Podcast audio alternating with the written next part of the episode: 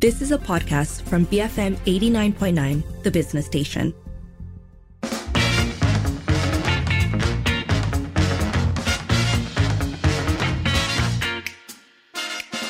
In the meantime, it is 5:48 and it's time for trending today where we are asking what was the pinnacle of wealth to you as a child? So this comes from a, a post on X by R Day, who asks exactly that. What was the pinnacle of wealth to you as a child? And some of the answers are really cute and I think it really gives an insight into how children perceive the notion of luxury and what it means to be kind of atas in the world, right? Um, for example, we have Super B Shadi who says owning a bicycle as a kid, having TV and a cassette player and a DVD player. Uh, SOG says owning a bicycle, it represents a sense of freedom and adventure.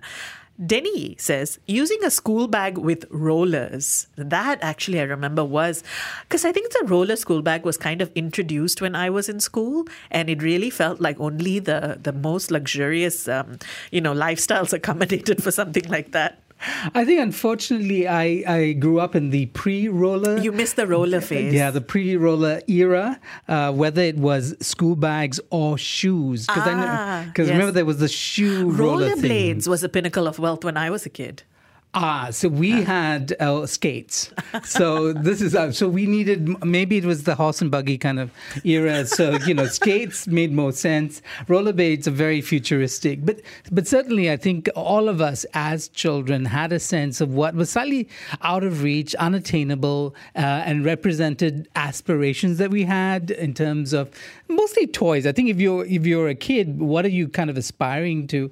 Toys or holidays, and there was always a point of comparison. There was always the kid who somehow uh, could fully grasp the, the you know these prized possessions. So, um, but there was one thing I wanted, uh, Sharmila, as a kid that I could never get, uh, and even now I, I wonder if I'll ever get is a Hornby railway set. Oh, Yeah. and you still haven't gotten it. Well, I could. I think I today I can afford it, but then I'm thinking, would it be silly? And where would I put it? And the- Think of 10 year old Sharad and what would please him.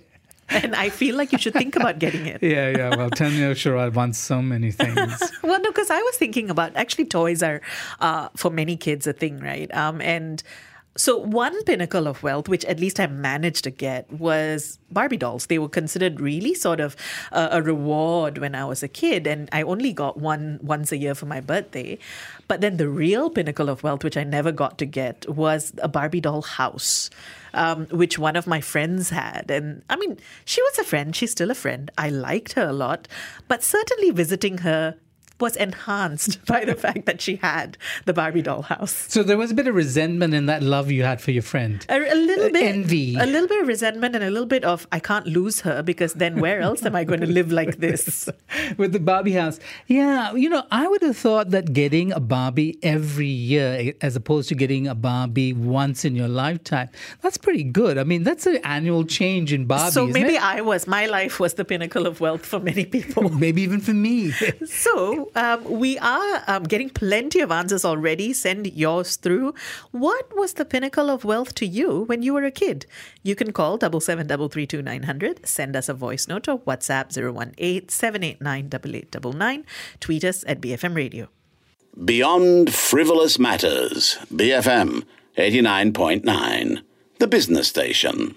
It's 5:52. You're listening to the evening edition with Sharmila and Sharad and on trending today a relatively simple and yet very evocative question. What was the pinnacle of wealth to you as a child? Send your thoughts through. You can call us, you can send us a voice note, you can WhatsApp us, you can tweet us. There's a theme coming through, um, at least among a number of listeners, having to do with stationery. Um, but I think yes.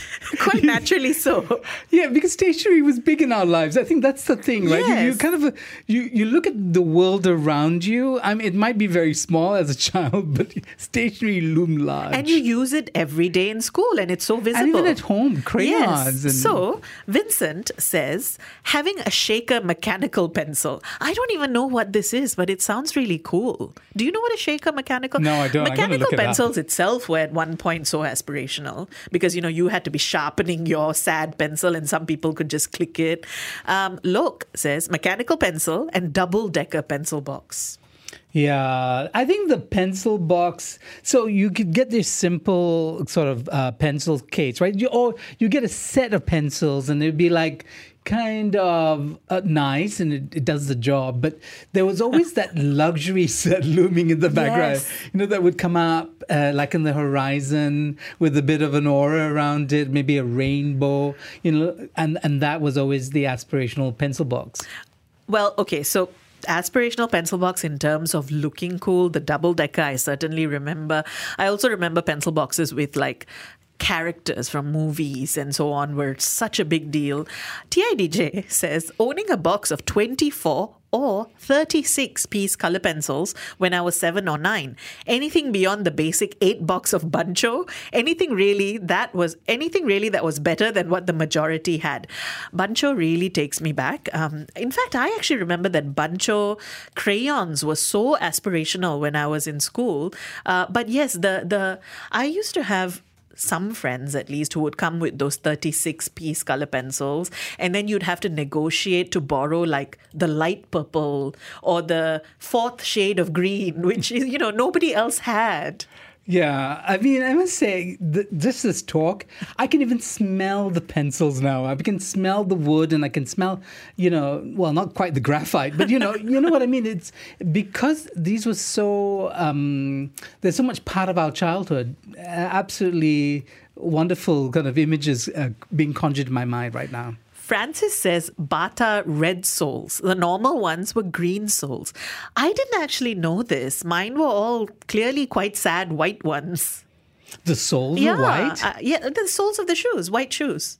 oh, weren't they green? No, I don't think so. So I wonder if this is a, a sort of a different edition kind Or of thing. Maybe a different generation. Francis, Perhaps. yeah, can you explain? Because I remember you're absolutely right. Bata sh- uh, shoes.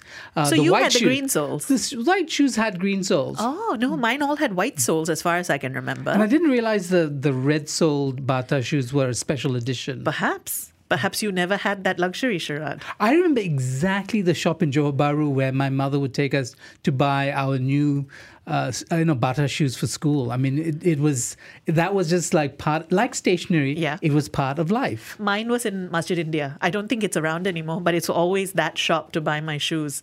Uh, Vincent says owning a game and watch. Now you know my my age. Yes, I do think uh, some of this can quite easily reveal what age you were. I actually don't know what a game and watch is. Do Neither you? do I. I'm going to look it up right now. And Ron says first pair of bell bottom pants. Well, I had my first pair of bell bottom pants. I must say that, uh, yeah, that was definitely a 70s thing and what the adults were wearing.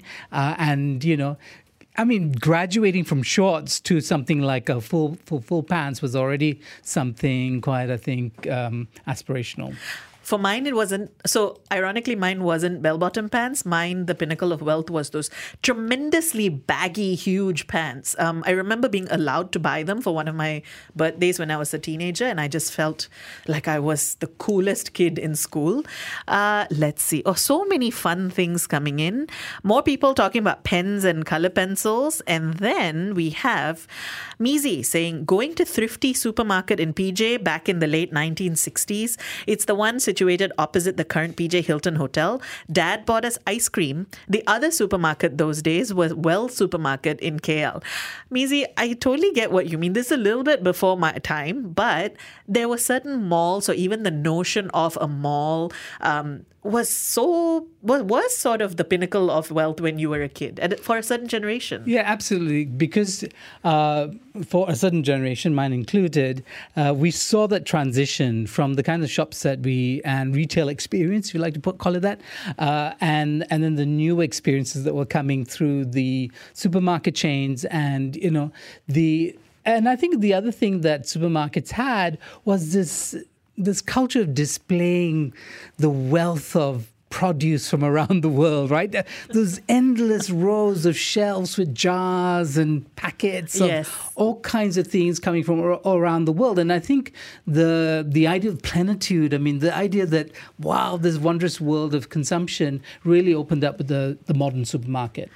Danielle says encyclopedias, and I, Danielle, I was talking about this with Sharad before we came on air.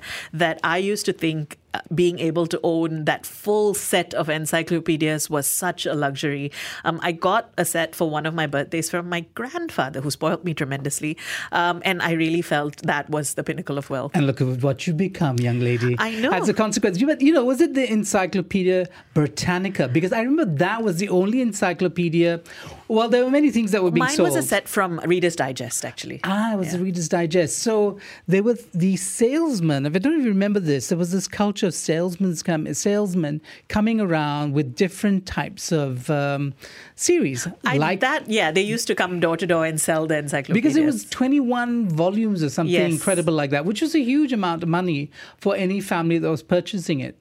Unfortunately, we are out of time, uh, but keep your thoughts coming and keep it here, BFM 89.9.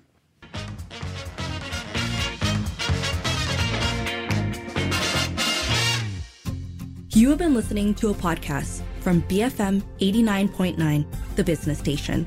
For more stories of the same kind, download the BFM app.